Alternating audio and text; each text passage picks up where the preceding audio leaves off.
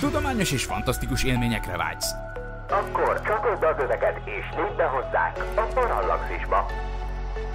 Üdvözlünk a Parallaxis univerzumban! Figyelem! A műsorban spoilerek bukkanhatnak fel. 12 éven aluliak számára nem ajánlott. Az MD Média bemutatja.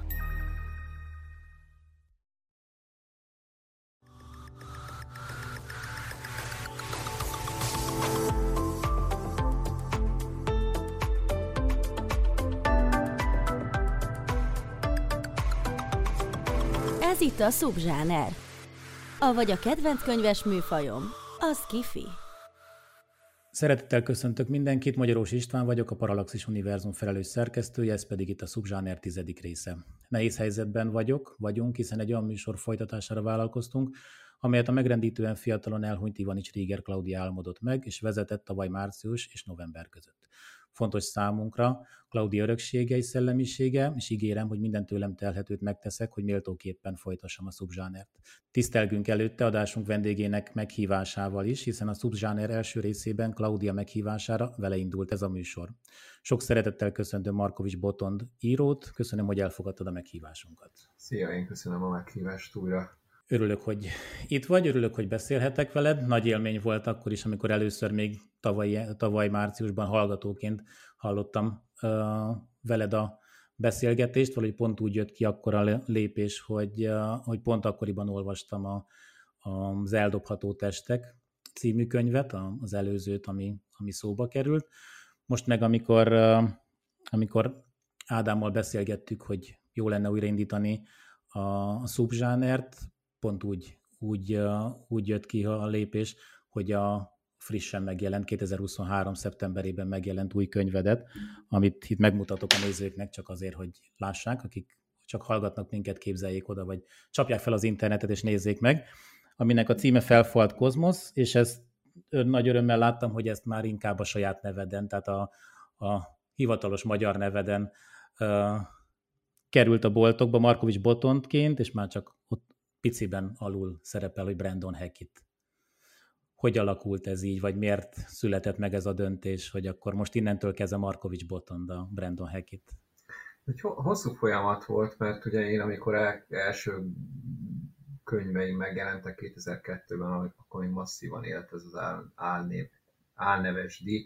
Ugye ez még a rendszerváltás idején indult, amikor a, hát rájött a magyar könyvpiacra a angol száz eddig tiltott vagy, vagy megszűrt ö, ö, irodalom, és itt ugye minket elsősorban a zsáner, sci fantasy, krimi, meg ezek ö, ö, érintettek, és hát a magyar szerzők hirtelen ilyen nagyon nagy hátrányba kerültek annak ellenére, hogy kinyílt a világ, meg millió könyvkiadó alakult egyszerre, és ezért így, így tehát azt igazolta vissza a magyar könyvpiac, hogy álneves magyar szerzőt sokkal nagyobb példányszámba lehet eladni, és akkor innen jött ez, és ez még a 2000-es évek első felében ez még masszívan megvolt, tehát hogy ajánlott volt az álnév, úgyhogy én is így kezdtem. Aztán ez elkezdett változni, szerintem így a 2010-es évektől kezdve már, már azért jelentek meg magyar néven sci-fi fantasy szerzők, akik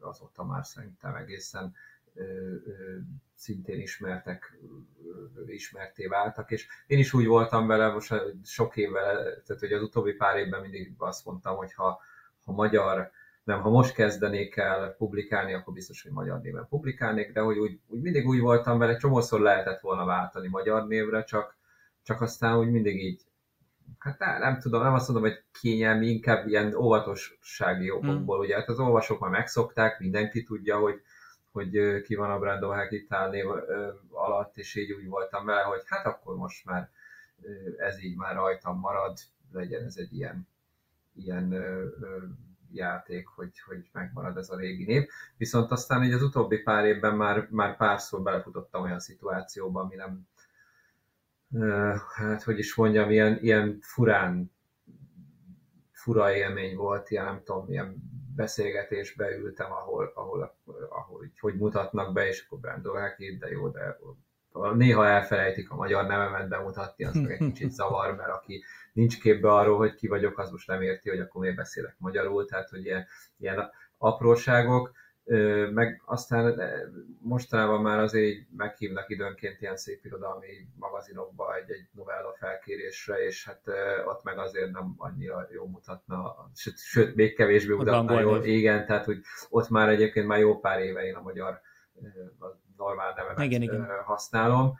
És most meg így a felfatkozmost, amikor elkezdtem írni, és így megnyitottam szépen a szövegdokumentumot, és fölírtam a saját nevemet. Tehát ez így, így, így egyszerűen így átfordult így ezeknek a hatására bennem, ez már vagy két éve, vagy lehet, hogy régebb óta volt, amikor még elkezdtem ezt a regényt, sőt régebben, szerintem az három is volt már, aztán amikor így leadtam a kiadónak, azt ők is megkérdezték így teljesen spontán nélkül, hogy ez így összeállt volna, meg én így jeleztem volna, hogy nem akarom esetleg magyar néven mondom, de hát azért küldtem a magyar névvel, de az így meg nem, nem állt össze, úgyhogy innen, innen meg így egyértelmű volt, hogy akkor nézzük meg. Szerencsére így az a régi félelem, hogy majd esetleg nem veszik észre az olvasók, vagy nem rakják össze, vagy kevesebb példányba fog, ami ugye azért csak könyvpiacról beszélünk, tehát valahol azért fontos szempont az, az nincs, tehát abszolút így, így nem volt benne utólag így semmi kockázat. Igen, pont ezt akartam kérdezni, hogy akkor mit látsz, mert hogy már egy ilyen jó másfél mm-hmm. hónapja piacon van, hogy akkor volt-e ilyen szempontból? Nem, tehát így az előrendelések, meg a, a belső mondjuk azért nem, nem megy olyan gyorsan a, a fogyásjelentés, de hogy abszolút eddig nagyon kifejezetten jól, tehát előrendelésben szerintem magasan a legjobban teljesítő könyvem, úgyhogy bizakodó vagyok, hogy remélem ez, ez majd kitart, és a, mondjuk azok az olvasók, akik nem követnek aktívan, azok is ö, megtalálják és, és összerakják, hogy Biztos vagyok benne, azért szerintem a kiadó is költ rá, meg hát ahogy elnéztem, nagyon, nagyon olyan a, a, a dizájnra arra nagyon vigyáztatok, mondom, neked is van erre persze be, beleszólásod, tehát hogy azért nagyon szépen beleillik az eddigi uh-huh. könyveidbe, tehát hogyha valaki csak ránéz és nem kezdi el betűnként olvasni, akkor az ott látszik, hogy ez ugyanannak a szerzőnek egy, egy, egy későbbi műve, igaz, hogy nem azt írja, hogy Markovics Boton, de hogy annyira vizuálisan, vizuálisan egybe van. Igen, szerintem. sok beleszólásom egyébként nincs, ami megmondom őszintén, nem is nagyon akarok beleszólni, mert nem, tehát hogy persze lennének elképzeléseim, de, de ugyanakkor nem vagyok se grafikus, se semmi, tehát hogy jobb, jobb ha ezt a, akik ebbe profik azokra bízzuk, de igen, én is láttam, tehát azt, azt, azt nagyon ügyesen ki lett találva, akár a gerincen is a, az eldobható testeknek a karikájára reflektál itt a, tehát hogy abszolút ez, ez így és jól is néz ki a polcon, mm-hmm. hogyha igen, egymás igen. mellé teszed őket, tehát kifejezetten jól néz ki. Jó, köszönöm szépen. Örülök neki, hogy, hogy, hogy sikerült ez a váltás, és, és pozitívan, pozitív lesz a kicsengése remélhetőleg, tehát hogy semmiképpen eladásban nem lesz rosszabb, és az ismertség meg jót tesz azért a, a magyar irodalomnak, hogy, hogy igenis legyen ott magyar név, és ne csak a nagy klasszikusok legyenek ott mindig, hanem fiatalok is új kortárs szerzők is legyenek ott, és igenis akarjon a, a, az ember venni a magyar szerzőtől is könyvet, nem mindig csak a külföldieket keresse. Jó, egy kérdés a könyv témájával, mindjárt rátérünk majd úgy konkrétan a, a könyvre, majd pár szóban megpróbálom itten ecsetelni, hogy miről szól, ha bár eléggé komplex a, és eléggé nagyívű a, a történet szerintem. Kifejezetten tetszett, hogy nem egy kis rövid sztoriról van szó, hanem, hanem jó sok évet felölel. Mondtad, a, amik megemlítetted még az előző műsorban ott Klaudiánál, hogy akkor már ezen dolgoztál, már hogy formálódott benned, meg hogy, hogy már ott volt a, a, a, az asztalodon ez a dolog, és mondtad, hogy általában egy ilyen ötletből, vagy több ötletből lassanként rakod össze a könyveidet, mire abból lesz egy, egy kész könyv. Mi volt az alapötlet? Vagy annyi mindent látok benne, vagy látok bele, lehet, hogy az én hibám, és hát és még több is volt benne eredetileg, mint egyébként. Ez eredetileg egy olyan regény volt, amiben benne voltak Xenova és az eldobható testek is egyszerre. Csak aztán párszor igazából összedőlt a, hát ezt még ezt az alapötletét, hogy van egy másik univerzum, párhuzamos univerzum, amit aztán nem olyan nagy titok vagy spoiler, ami így, így elnyeli lassan a, a mi univerzumunkat amire a cím is utal, utal ez, ezt szerintem 2010-11 környékén találhattam ki, és próbáltam, akkor már úgy elkezdtem egyszer, az úgy összeomlott az a regény így a közepénél, tehát nem, nem, nem volt sehogy se jó, aztán elkezdtem még egyszer, akkor se sikerült, talán azt hiszem, hogy utána még egyszer elkezdtem, és az a, az a változatban volt, amiben voltak mindenféle furcsa idegen civilizációk, voltak benne ilyen jövőbeli emberi társadalom, ahol, ahol ilyen testnyomtatás volt, és ide-oda töltögették a tudatukat, meg, meg közben volt az a, a másik univerzum, és hát így valahogy sehogy se akart így az egész összeállni, annyira bonyolult volt, aztán akkor rájöttem, hogy engem így a, akkor éppen ebből a sztoriból a legtisztábban a idegen civilizációk érdekeltek, úgyhogy így, akkor így abból kikristályosodott a, a Xenó helyette. Hát aztán meg utána meg az eldobható testekes téma érdekelt, és akkor mo- most ért meg annyira ez az ötlet, hogy, megtaláltam azt a, is tudom, fogást rajta, ami, amivel így összeállt karakterekkel, meg történetfelépítéssel, meg ezzel az elnyújtott időszerkezettel, ami, ami az is frissen jött, amikor így úgy láttam, hogy na, ezt most végre meg tudom írni, úgyhogy és most már így tényleg így elkezdett így nagyon intenzíven érdekelni a téma, hogy nem, nem tolakodott be elé semmi más. Uh-huh. Igen, így szerintem teljesen, teljesen jól sikerült, és még így is nagyon hát sok és még így is, igen, azért így, így azért volt benne egy csomó minden más is, igen. Igen, itt felírtam magamnak, csak én, én címszakba írtam fel pár kérdést, amit gondoltam, hogy megkérdezek. Itt egy, látszik, hogy visszatérő témád ez a transhumanizmus, azt szereted, hogy, hogy mi lesz vajon az ember jövője, és hogy képzeli el a jövőt. Itt a könyvben is láthatunk két font, legalábbis számomra kettő ilyen, ilyen fő ö, csapás irány van, az egyik a, a, a, a minek hívják már a, a Beskinek által vezetett, tehát a, az Észak-Amerikában ja, létező a, ilyen... A, igen, a Alfa Föderáció. Igen, igen, igen, bocsánat, hogy, hogy nem jutott Nekem is már kicsit hát a... ezzel jön, de a másik Igen, tehát a federációban ez a, ez a biotechnológiával, technológiával extra kütyükkel felszerelt, módosított emberi test, amelyik több száz évig folyamatosan tud élni, de hogy ezt valahogy megtartják a gazdagoknak. Milyen meglepő. Valamint az utópiában jellemző ott a, a fővezérre, a, a, aki elkezdi tulajdonképpen klónozni magát, és a klón testeinek az információit asszimilálja, és akkor ebből tulajdonképpen jut hozzá egy ilyen kvázi végtelen élethez. Tehát, hogy két nagyon különböző, de mind a kettő a halhatatlanság felé próbál törni. Igen, tehát itt, itt nem tudom elkerülni, főleg ha távolabbra megyek egy kicsit a, a történetben, az időben a, a, azt, hogy így a transhumán témák előjöjjenek, meg amúgy is igen, szeretek különféle ö, variációkat kitalálni arra, hogy miként lehetne meghosszabbítani a, az életet, ami szerintem azért így valószínűleg sokakat érdekel, és minél több pénze van az embernek, annál jobban érdekli, ahogy így azért ez így kiderül, tehát kevés olyan már azért lehet, hogy van egy-kettő olyan milliárdos, aki azt mondja, hogy jó, hát oké, elajándékozom a, a vagyonomat, aztán nem érdekel tovább az élet, de a többségre inkább az jellemző, hogy azért küzdenek azért, hogy, hogy, hogy lehetne minél tovább élni. És itt nekem van, tehát hogy szerintem ez, ez idővel ez egy reális kérdés lesz, meg pláne az is, hogy kinek jut, meg milyen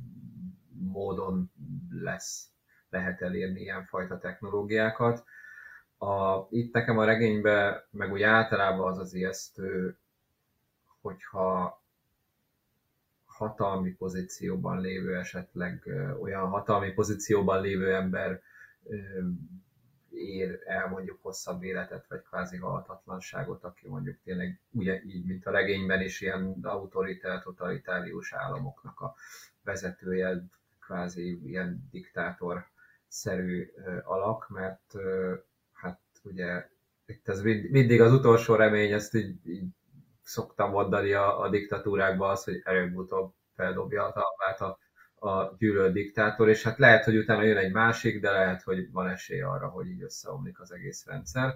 De most ugye, hogyha a, ki lehet tolni az ember életet, akkor az egy nagyon kellemetlen jövőt tud az ilyen, ilyen hatalmi rendszerek alatt élők számára elhozni. Mert nem Igen. igazából már kijut ebből, és hát a, valahol a egyik része vagy egyik főbb témája itt a, a regénynek azért erről is szól, mert tehát én ezt úgy, úgy is írtam meg, hogy van, vannak ezek a nagyobb hatalmi vagy államalakulatok, és tehát egy kezdetben ilyen kicsit ilyen, ilyen lájtosan történnek a, a események, tehát olyan nagyon élhető van alapfizetés, látszólag minden oké, okay, csak a szabadság. Igen, de azért elég hamar, igen. igen, az elég hamar tönkreteszed az embernek a, a pozitív hozzáállását, amikor a, bemutatod, hogy a családban a családanya az, az igen. nagyon sok év börtönre ítérték, amit egy öngyilkossággal gyorsan véget is vet, és ez erősen rányomja onnantól kezdve a bélyegét. Bemutatja, hogy nem igazán, nem egy utópiát festesz fel, hanem sokkal inkább egy, egy nem tudom, tehát nem disztópiának nem nevezném, de utópiának semmiképpen mm-hmm. nem nevezhető hát szebb jövőt mutattál, hanem egy eléggé csúnya realitást, plusz még utána ennek lesznek persze hozadékai a történetben is ennek a, ennek a halálnak. Igen, és az, az a, még a, talán a, ami érdekessége ezeknek a rendszereknek, hogy ugye itt a gyakorlatilag a, a történet, ugye a klímaválság házi után játszódik egy-két évszázaddal, és így az a itt a felépítése vagy a háttere a világnak, hogy a klímaválságra ilyen új, az ilyen zöld forradalmároknak nevezett új, új technológiák kifejlesztői tulajdonosai, akik így egy időben a föld megmentőjeként gondolt rájuk mindenki, ők telepettek rá szépen lassan a világra, és torzultak el, változtak át ilyen diktatórikus jellegű vezető személyekké, tehát hogy a, a pozitívból így szép lassan át, átbillentek valami egész mássá. Hát igen, ez a, ez a szokásos, szokásos forgatókönyv sajnos, amikor, amikor igen, megkapja az ember a, a tehát teljesen jó szándékon odaáll, hogy megváltoztassa a rendszer, mert valami jobbat akar, miután a jobb megvan, úgy érzi, hogy ő ennek a kulcs, ennek a jónak a megőrzésének, majd elkezd erősen ragaszkodni mm, a hatalmához, mert úgy van vele, hogy itten csak ő tud, és ha már ő egyszer meg, megjavította, akkor ő tudja ezt karbantartani, és mind a két, az Alfa Föderáció meg az Utópia is, mind a kettő nagyon csúnya, nagyon csúnya diktatúrába megy át. Igen. Igen, az őrt forradalmat említetted, kérdezni is akartam, hogy ez egy, ez egy szándékos dolog volt, tehát hogy, hogy behoztad ezt a klímaválságot, annak megoldását, lehetett volna ugrani a jövőbe, és nem említeni, meg nem, nem, nem ide kihegyezni, hogy ezek olyan emberek, akik a zöld forradalmat vezették, hogy ők vezetik most a 2200-ba, 300 amikor járunk, ők vezetik a világot, de beletetted, tehát valamilyen szinten gondolom hangsúlyozni akartad ezt. A Igen, ezt nem akartam így elmaszatolni, mert azért nyilván ez egy nem új téma, tehát a science fiction azért már évtizedek óta beszél a klímaválságról, megszületnek regények, amik ezzel foglalkoznak, csak most jutottunk el kb. így az utolsó órába, percekbe oda, hogy most már így társadalmilag is fontos téma lett, de sajnos még mindig nem elég fontos ahhoz, hogy valami történjen, és ezt így nem akartam kihagyni a regényből, meg nekem az nagyon érdekes gondolatnak tűnt, hogy a, a tényleg akik tegyük, tehát ugye egyrészt az, hogy van erre válasz, és én azt gondolom, hogy a technológia segítségével remélhetőleg azért még nem késtünk el a, a, arról, hogy tudjunk erre választ adni, de hogy ezután mi történik, és tényleg akik, akik úgy jutnak hatalomhoz, azok, azok ezzel mit kezdenek. És egy kicsit azért visszacsatol a jelenünkbe is, mert az, itt is, tehát a jelenlegi technológiai milliárdosok is azért nagyon, nagyon inog az, hogy éppen most valami nagyon pozitív, nem tudom, tech rockstároknak gondoljuk őket, vagy aztán átbillennek valami más Balázs, most nem tudom, éppen szerintem Elon Musk, aki nem tudom, 5 vagy 8 évvel ezelőtt még egész, szerintem egész más gondoltak róla az emberek, hogy hú, milyen menő, meg király, meg minden, és azért most már szerintem egy kicsit ez más irányba kezdett el menni. Igen, igen, egyetértek ezzel. És, és hát akár tehát ez másokra is ugyanígy uh, igaz. Tehát én így ezt is egy kicsit így bele akartam csempészni a, a, a sztoriba. Jó, értem, köszönöm szépen. Tök jó lenne, hogyha ez így, ez így le, tudna, le tudna zajlani, csak nem ilyen véget érne. Tehát Igen. ezzel a két, két despotával az élen valahogy, valahogy nem, túl, nem túl szép. Uh, uh, szándékos volt, hogy ez a, tehát meg, ez a tulajdonképpen kétpólusú világot a, vetítetted ki a jövőbe is, ami most úgy néz ki, hogy alakult, tehát ez a nyugati társadalom versus keleti társadalom, megfigyelőrendszer itt is, megfigyelőrendszer ott is. Persze, tehát ez így én abszolút próbáltam így a, hát a jelenünkből kiindulva így kivetíteni, hogy mondjuk nyilván mindenféle, tehát a klímaválsággal meg bonyolítva még, hogy, hogy mi lehet ebből most ebben a regényben, mert nyilván nem jósolgatni akartam, de, de hogy igen, ezt a két hatalmi struktúrát láttam.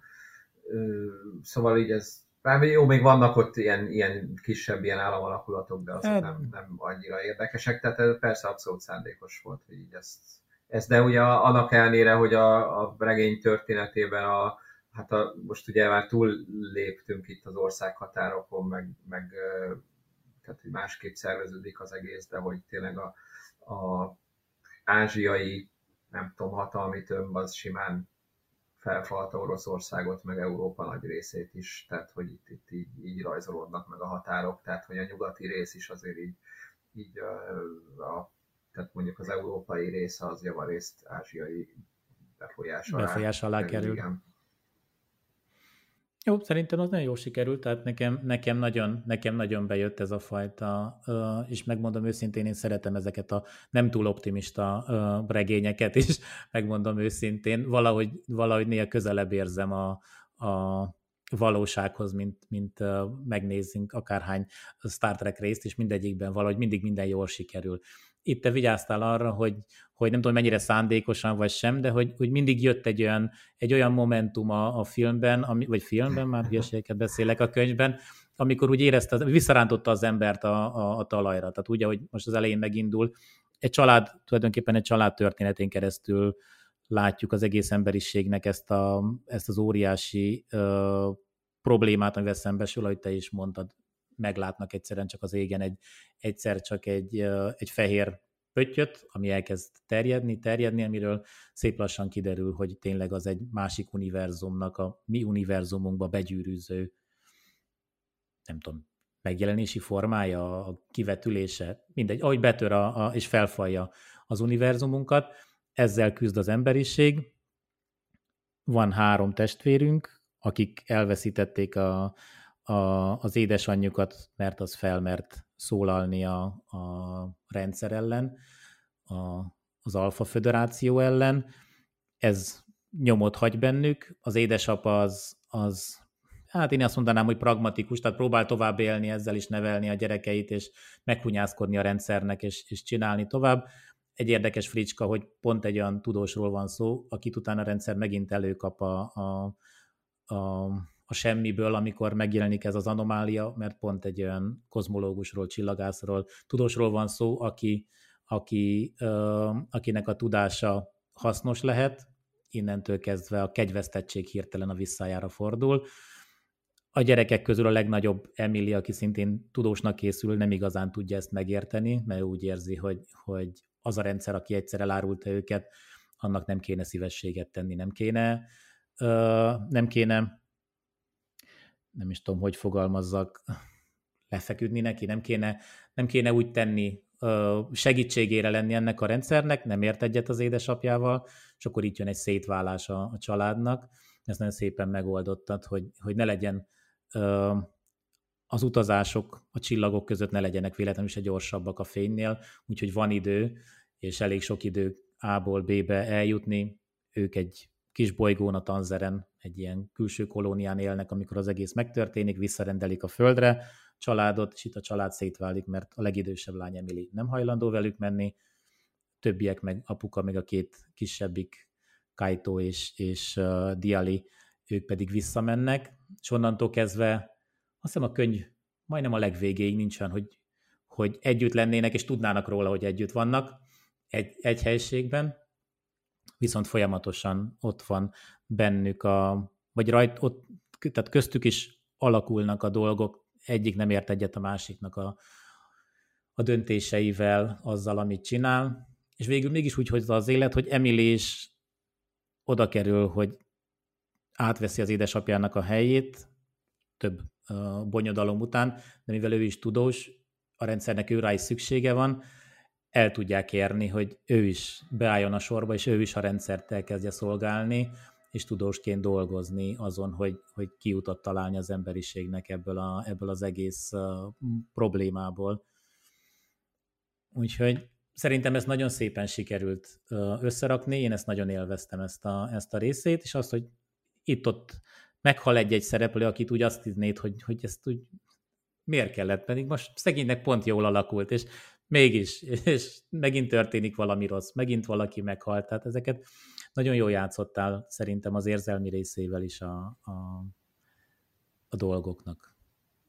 Nem tudom, hova akartam ezt kifutni, megmondom neked Szépen összefoglaltad, úgyhogy meghallgattam. igen, köszönöm. Volt valami, igen, ezt akartam megkérdezni, a, a gyerekeknek a, a, a neve, a névválasztás, nem tudom, hogy ez honnan jött, mert hogy azt, így azt érzem, hogy, hogy három teljesen különböző kultúrából való név az, ami, mert a legidősebb lány az Emily, akkor a fiú a középső az Kaito, és a, a kisebbik lány az meg Diali Igen. talán. Úgyhogy én azt éreztem, hogy ez valahogy egy ilyen elég érdekes keverék, kultúra keverék lennének ők, vagy egy ilyen...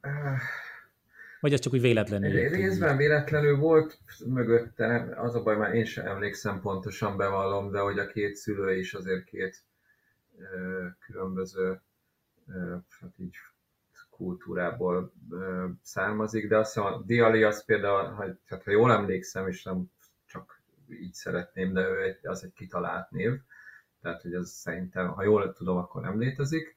A másik kettő, igazából nem tudom, bevallom, tehát így, így, így jöttek, azt rajtuk ragadt. Tehát így nem volt semmilyen konkrét elképzelés szerintem most ebben az esetben, vagy nem beszélő nevek. Aztán lehet, hogy a jelen, ha megnézzük a jelentésüket, akkor értelmet nyernek, de, de nem volt mögötte semmi. Nem volt nem. Jó. Ö, még egy kialakul egy érdekes szál majd később a történetben, és valószínű ez ilyen nagyon emberi ö, szokás. Nem akarom nagyon elspoilerezni, de most az se lehet, hogy nem beszélünk semmiféle részletről, mert akkor nem igazán lenne miről beszélgetnünk. Itt felmerül ez a, a, a szekta, vagy az új vallás, ami kialakul, uh-huh. mert nagyon gyorsan kialakul, ez valahogy jellemző az emberekre, amikor valami félelmetes vagy értetetlen dolog történik, akkor úgy hirtelen mindig akad egy okos, aki megmondja, hogy hát ez azért van, mert és akkor itt előjön egy ilyen felsőbb hatalom, és az a felsőbb hatalomnak a jelképe, akarata bármi, és e köré felépít egy, egy vallást, egy szektát nevezzük aminek. És majd a könyv egy bizonyos pontján valahogy úgy alakul, hogy a középső fiú Kaito, aki, akiben semmi, semmi hasonló ö, vallásos ö, indítatás legalábbis addig nem látszik, hogy lenne, vagy az ő személyiségében, vagy gondolkodásában. Ennek ellenére oda keveredik, és ennek vezetőjévé válik idővel. Azt éreztem, ez is csak ilyen pragmatikus, tehát hogy csinálja, mert, mert abban a hmm. helyzetben nem lát Igen. mást, és mindjárt erre kitérünk, ez a nem lát mást, hogy miért cselekszik, amit cselekszik, de hogy, hogy, hogy, hogy honnan jött ez a dolog, hogy akkor felépítsünk egy erős vallást, ami tulajdonképpen egy, egy ellenpólusa tud lenni talán ennek a két, két elnyomó rendszernek?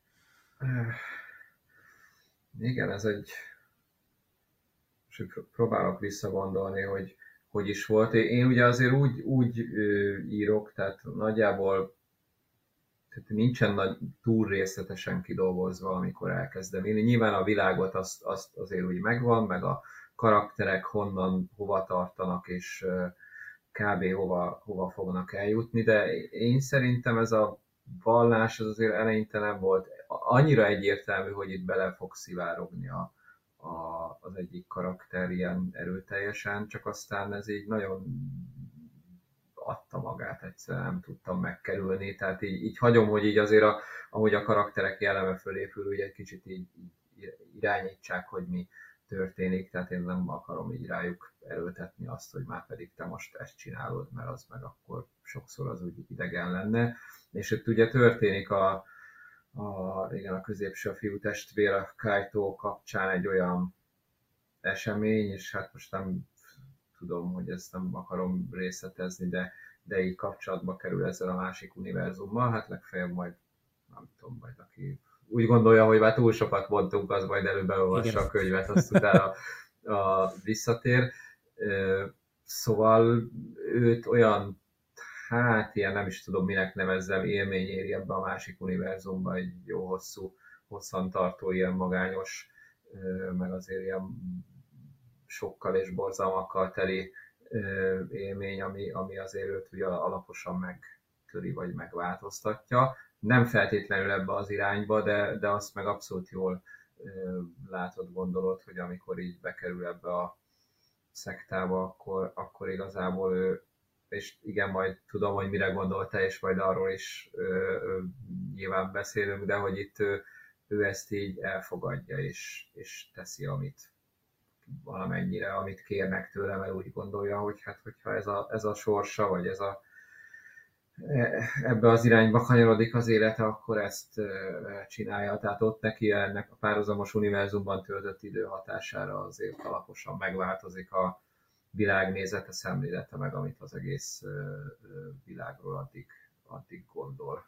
És ez így egészen szerintem így a végére, ilyen nem azt mondom, hogy extrém, de azért egészen vad irányba megy onnan nézve, ahonnan ő indult, és ahogy, ahogy mondjuk így gyerekként kezdte.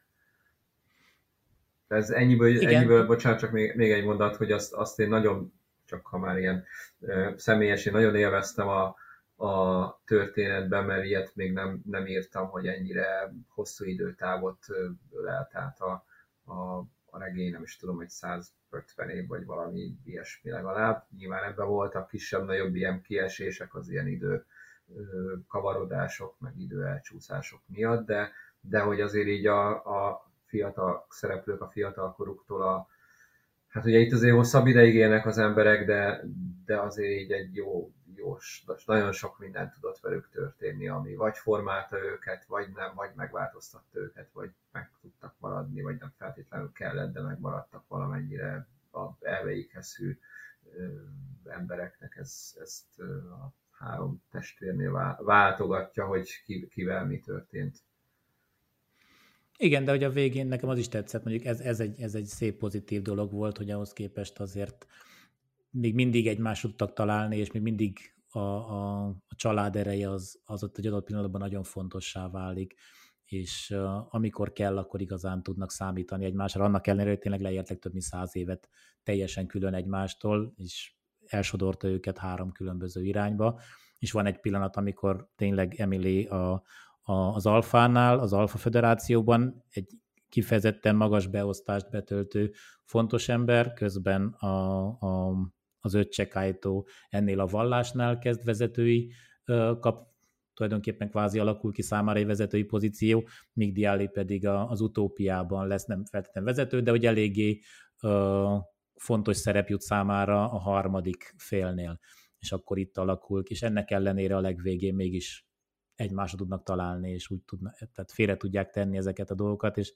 csak az marad a szeretet, és, és az, hogy, hogy emlékszel, milyen jó volt akkor, amikor ott feküdtünk, és a csillagokat néztük. Tehát ez, ez, ez a rész, ez, ez szép volt. Ennek elő lezárást azt még mindig egy kicsikét olyan, olyan pessimistának érzem, tehát, hogy ott az, bezáródik a, a, az utolsó féregjük is, és nem tudjuk, hogy ott mi történt, és vajon mi lehetett, milyen szörnyűségek, a többiek meg mennek tovább, amerre elindultak, és azt se lehet tudni, hogy annak, annak mi lesz.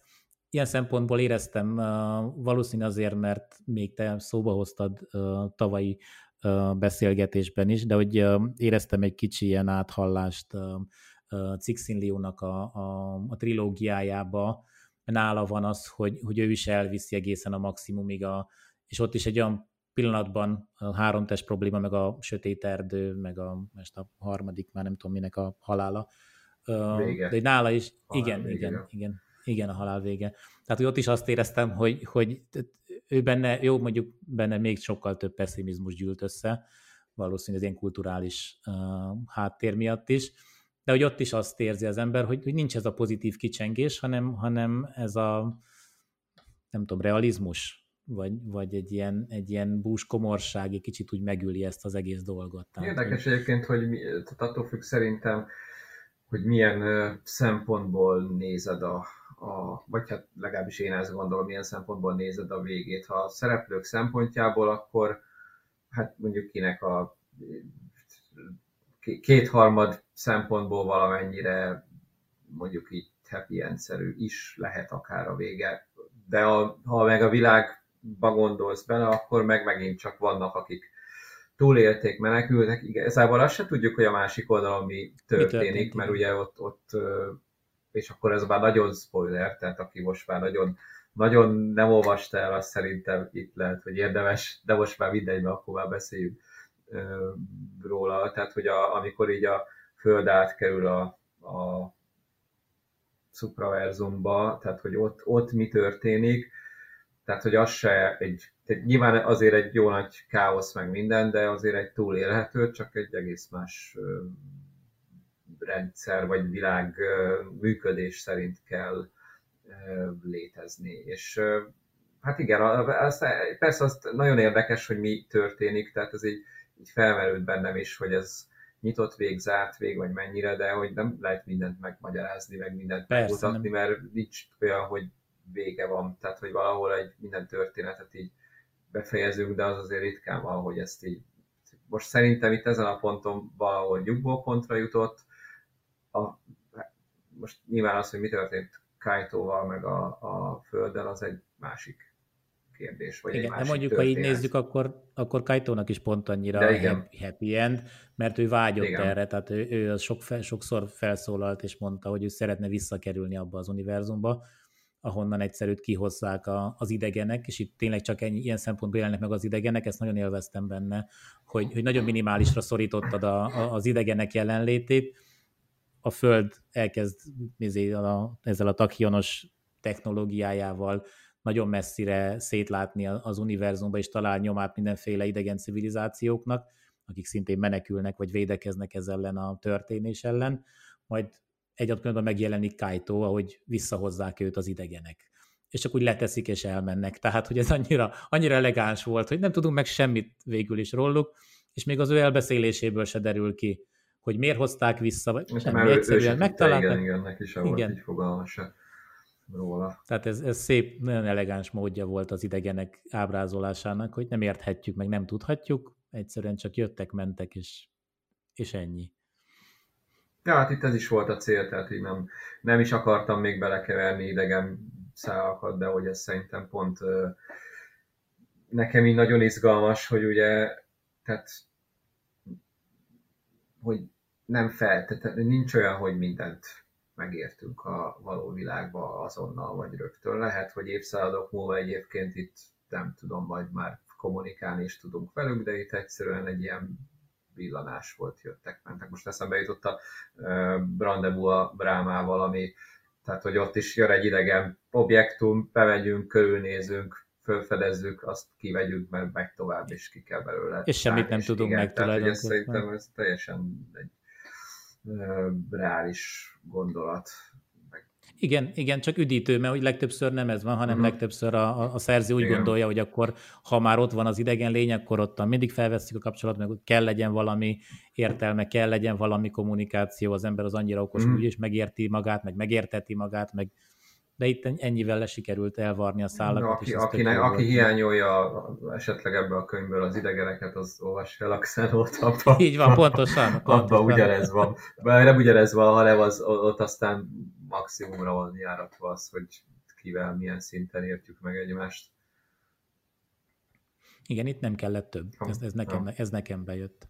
És akkor a, beszéljünk a fő, számomra legalábbis itt ez egy legfőbb talán üzenetről, vagy, vagy témáról, itt a szabad akarat, hogy mennyire van szabad akarat, mert ezen nagyon sokat beszélnek is a szereplők, tehát hogy tényleg a szájukba is adott, főleg itt Kaito ennek a, a, a szószólója, meg maga az egész supraverzum, tehát ez a másik univerzum, ami, ami tulajdonképpen betör a miénkbe és felfalja, ott uh, Kaitónak a, a visszaemlékezéséből, az ott töltött idejéből derül ki tulajdonképpen számunkra, meg az emberiség számára, hogy ott van egyfajta ilyen determinizmus, nem tudom, megjelennek ilyen szellem alakok, és ha azt csinálod, amit azt csinál, akkor minden király, minden működik tovább, ha pedig nem azt csinálod, akkor nagyon csúnya dolgok történnek, tehát megcsavarodik a tér, meg az idő, és akkor ott helyben neked véged, meg az egész környezetednek tulajdonképpen.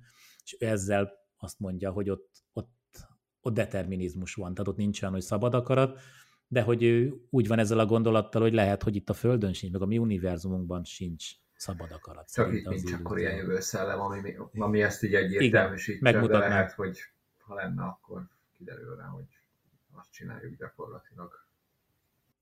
És valahogy ez látszik a, a, a szereplőkkel is, ami történik, tehát magából a történésből is én sok helyen lehet, hogy csak belemagyarázom, de ezt szűröm le, azzal, hogy Emily, ha bár nem akar az alfának dolgozni, végül mm-hmm. mégis az alfának kezd dolgozni, ahogy Diali um, egy teljesen művész lélek végül a, a, az utópiának lesz tulajdonképpen egy kivégző embere. Tehát ezek mind, mind azt mutatják, vagy ahogy Kaito is nem akar vezetni egy szektát, meg nem akar, nem akar ő lenni a, a profétájuk, és próbálja ezt értelmesen elmondani, hogy ő mit látott, és mit gondol a másik szupraverzumról, de ez nem azt jelenti, hogy annak valami e-, extra dolgot kéne tulajdonítani, vagy az lenne a megváltás az embereknek, és mégis megtörténik vele.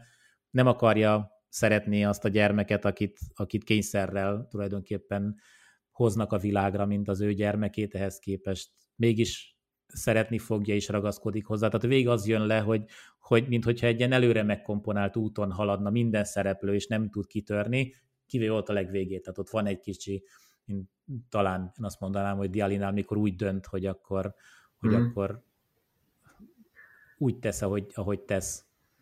Igen, ez egyébként egy tök, nekem így írás közben egy ilyen nagy ilyen felismerés volt, hogy úgy, úgy indult ez az egész, hogy amikor ugye kitaláltam azt, hogy egy másik fizikájú, ez még régebben nem, most még az első verzióknál, tehát az nagyjából azóta meg volt, hogy másik fiziká, másfajta fizikai törvényekkel működő univerzumról szeretnék írni, akkor így elkezdtem azon gondolkodni, meg így kutatgatni így ilyen mindenféle elméletek kapcsán, hogy mi, mi, miket lehet változtatni úgy ebben a univerzum alapvető törvény, tehát a mi univerzumunk alapvető törvényszerűségeihez képest, ami valami furcsát ad ki, de olyat, ami felfogható és azért élhető. Tehát, hogy ne legyen olyan, hogy nem tudom, a, a fizikai, kémiai kölcsönhatások annyira megváltoznak, hogyha átkerülünk, akkor így, nem tudom én, széthullik a emberi test így atomjaira, mert így ami összetartsa, tehát hogy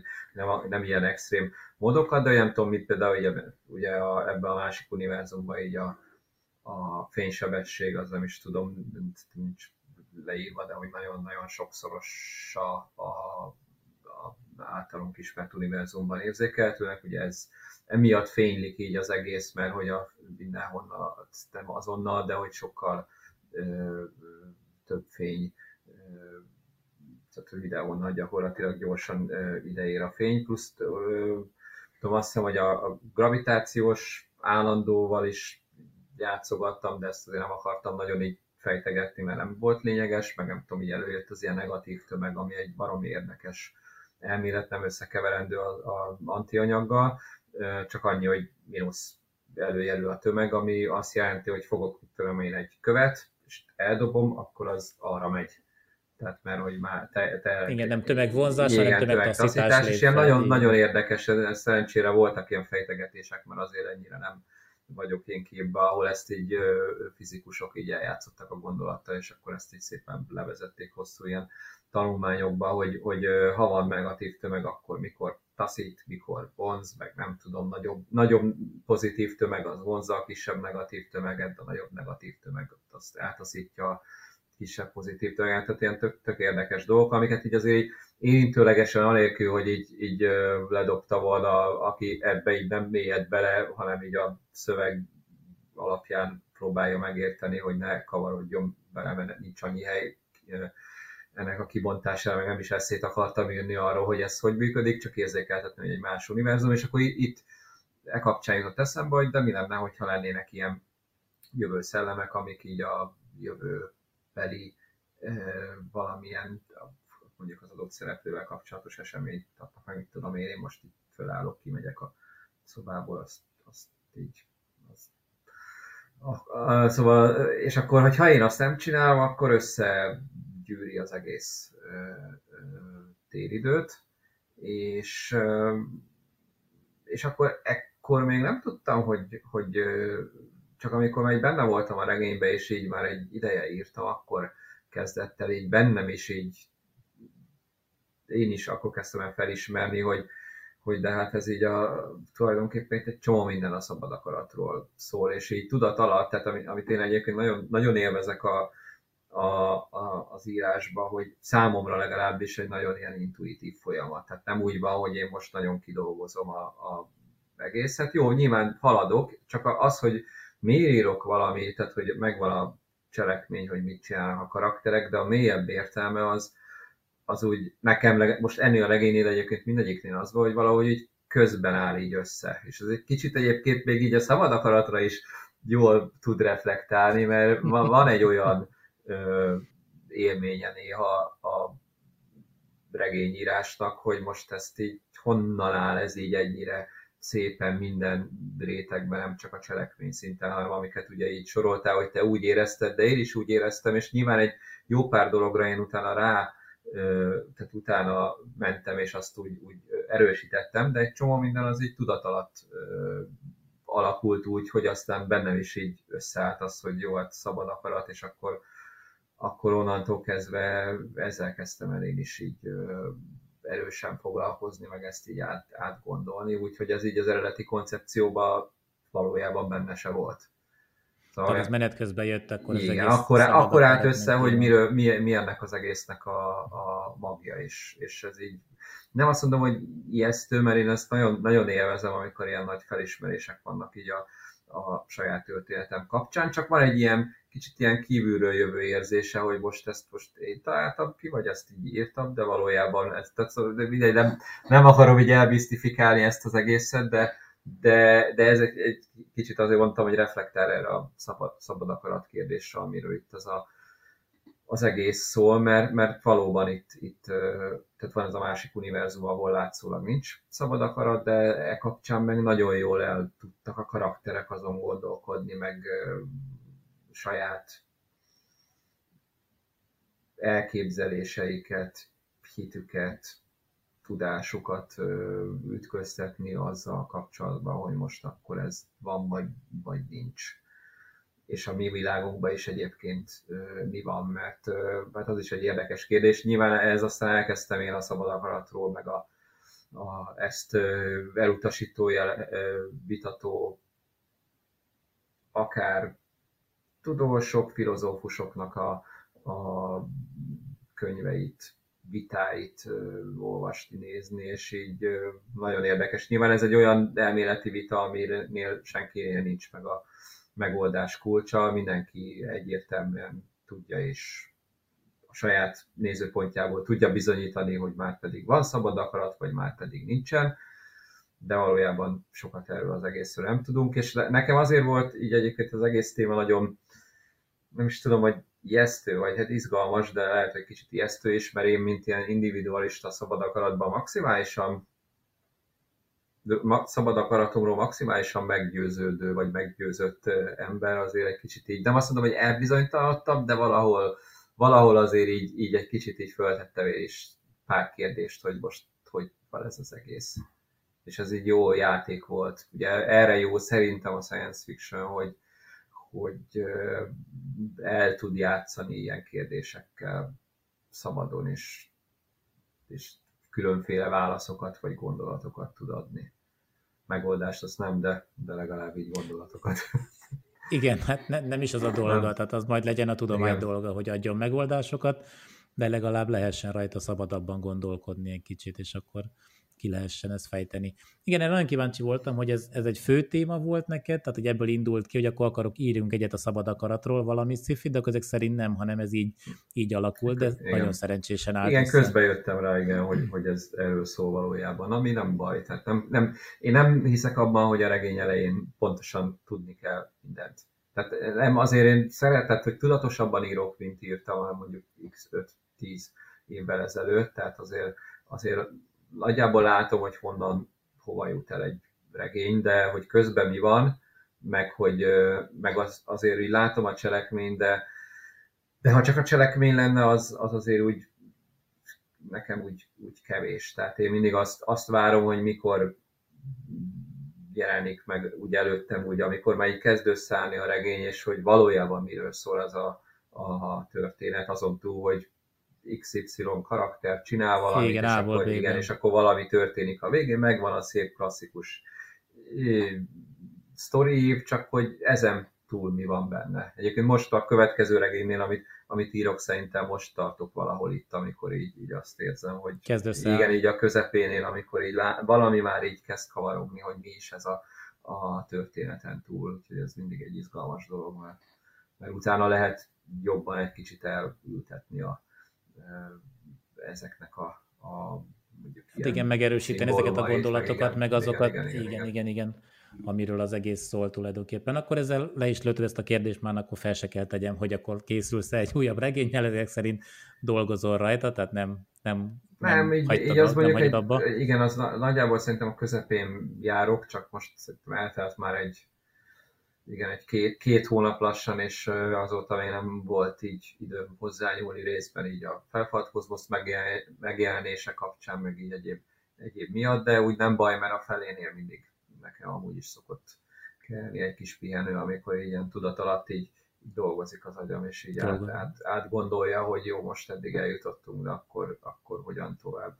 Úgyhogy remélem, hogy ilyen nyers kézirat az, legyünk optimisták, így év végére talán elkészül, ez azért nem lesz, egy kicsit rövidebb regény lesz, most így a három ilyen féltégla után egy, úgy éreztem, hogy előtte azért inkább ilyen 300 oldalas könyveket írtam, hogy most térjünk egy kicsit vissza, ne, ne univerzumokról beszéljünk, hanem szűkítsük le a területet, nekem is egészségesebb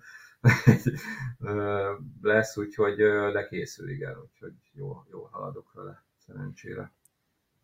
Az jó. Na, alig várom már az arról is. Azért még nem most lesz, hangzik, igen, de le, nem most igen, lesz. Hangzik, igen, hogy, hogy igen, egy hónapja jelent meg, és hát olvastam, de ez a ez, tipikus olvasói igen. vágy, amikor, amikor rákattam valamire, és akkor na, még akarok ebből, ez nekem, ez nekem. Igen, ez egyébként mindig olyan, tehát tök jó, hogy nyilván az a jó, ha, ha tehát ugye én dolgozom, nem tudom, hogy mit tudom én, két évig, néha hosszabb ideig, vagy néha rövidebbig, mire lesz egy ö, olvasható végleges kézirat, és akkor jön az olvasó, és akkor elolvassa, tudom én, pár nap Két alatt, nap, vagy egy alatt. hét alatt, vagy nem tudom, és így tök jó, és mikor lesz a következő, hát tudom, igen. Igen, nem ugyanaz. Tehát más, ugye ez a filmek... Ez persze, ez minden ember, tehát a film is, amit három évig csinálnak, aztán két óra alatt megnézik az emberek, úgyhogy igen, tehát az... Igen, vagy a sorozatnál ja. reklamálnak, hogy mikor lesz következő igen, évad, jött, megnéztem. Mo- igen, jó, most jött ki ma mind a nyolc részt, lenyomtam egyszerre, mikor jön a következő meg. évad, igen. igen. Még egy, egy kérdést akartam mindenképpen megkérdezni, hogy um, van-e terve, vagy volt-e, vagy próbálkoztál-e, vagy tervezel-e próbálkozni külföldön való érvényesülést a könyveiddel? De már úgyis van egy jó, jófajta angol száz neved, jól hangzik ez a Brandon Hackett, és szerintem a minősége is van olyan bármelyik mostani íróval egy lapon említhető a, a, a minősége a könyveknek, hogy van-e ilyen terv, vagy próbálkozás, tapogatózás külföldi kiadók felé, vagy külföldi piac felé? Hát többször volt már ilyen kísérletem, valahogy nekem ezzel sosincs szerencsém, tehát volt, amikor még az istengépei majdnem megjelent románul, még valamikor 2010-ben, csak vagy 9-ben, és akkor jött a akkori gazdasági válság, ami bedöntötte azt a kiadót. Aztán az időutazás napjának egy angol fordításával jó pár évig volt egy ilyen elég menő irodalmi ügynököm, amit így a Agave kiadóval így, hát ő, ők kivitték ilyen könyvására, és ott így, így hazafele olvasta irodalmi ügynek azt így kötöttünk rá szerződést, hogy majd ő képviseli, és megpróbálja eladni. Egyébként az Ernest Kleinnak volt az ügynöke, tehát úgy, úgy viszonylag úgy elég, elég jó nevű irodalmi ügynök volt, de hát hogy nem igazán tudott vele ő se, vagy nem, nem történt vele semmi. Nem. Azért az, azt tudni kell, hogy teljesen dutri, hogy, hogy valaki bekerül a, az amerikai piacra, vagy nem főleg már úgy értem, hogy Amerikán kívülről, mert hogy, hogy annyira megnyitottak, tehát hogy mit foglalkozzanak fordításokkal, meg nincs is itt a szerző, meg, meg most mi ez, amikor ott van nekik x Jó, persze, meg tehát, x ezer, tehát hogy igazából nem nagyon érdekli őket, teljesen mindegy, hogy milyen minőségű, tehát így, így az is csoda volt egyáltalán, hogy tényleg így a ügynök gondol mulatkozott a repülőúton, azt így akkor bele nézett Úgyhogy, tehát így ez se nagyon jött össze, és így egy ideig így vártam, hogy majd lesz valami, vagy nem tudom, aztán most, most hát egy, egyébként ez viszonylag ilyen friss, friss téma, de hogy így ilyen segítséggel így az eldobható testekből készült egy elég jó minőségű fordítás, amit most így, így ilyen, most lehetne várni, hogy majd történik valami, de inkább így úgy gondoltam, hogy akkor, ha már így, így ez így adódott, akkor, akkor próbáljuk meg, úgyhogy az most pont fölkerült nemrég a, ez nyilván ilyen indie publishingként, tehát saját erőből a... Igen, a, pont ezt a, akartam igen, kérdezni, hogy ez a egy... a Kindle sztoriába hmm. így, így három részre bontva, úgyhogy mostantól meg lehet ott is venni, úgyhogy uh, ilyen szempontból tök jó, mert, mert akit érdekel, hogy magyar országról egy jó minőségi fordításban remélhetőleg jó science fiction könyv, az, az most már meg tudja venni, aztán majd meglátjuk, mi lesz belőle. Hát nyilván itt azért itt az, az az ilyen, tehát itt teljesen a nulláról indulva, hogy nulla darab ember ismer a ottani piacon, tehát ez egy ilyen szép baleset, hogy így fogalmazzak, hogy ide bármilyen olvasókat szerezni, de hát majd meglátjuk, mi lesz majd. Hát azért a, a, az internet már sok Persze, tehát azért vannak, magából, vannak, tehát hogy itt, itt van, és a pozitív visszajelzések lehet, azoknak megvan vannak lehetőségek, csak azért azt, azt így látom, hogy nem, nem könnyű már az elindulás se, hogy ott vagy, és úristen, itt van a könyvem, de hogy nem ismer senki. Tehát, hogy hello, egyébként itt vagyok, hát ha érdekel valakit. Szóval igen, ezen majd így valószínűleg jó sok munka meg odafigyelés lesz. Hát reméljük, hogy szép lassan majd ott is valami kialakul. Hát ez azért egy ilyen szerintem ilyen több éves projekt lesz, mire ezt, ezt hát ha sikerül így felkuttatni, meg valamit kihozni, mondjuk legalább annyit, hogy a fordítási költséget visszahozza kezdetnek, amivel ugye megint csak egy jó kis hátrányból indulunk innen, hogy, hogy ahhoz, hogy profi anyanyelvi fordítás szülessen, az, az, tehát az ott kezdődik, hogy oda azért el kell jutni, hogy legalább azt, azt mondjuk visszahozza a, a eladásokból. Úgyhogy de egyébként izgalmas, tehát hogy kíváncsi vagyok, mi lesz belőle.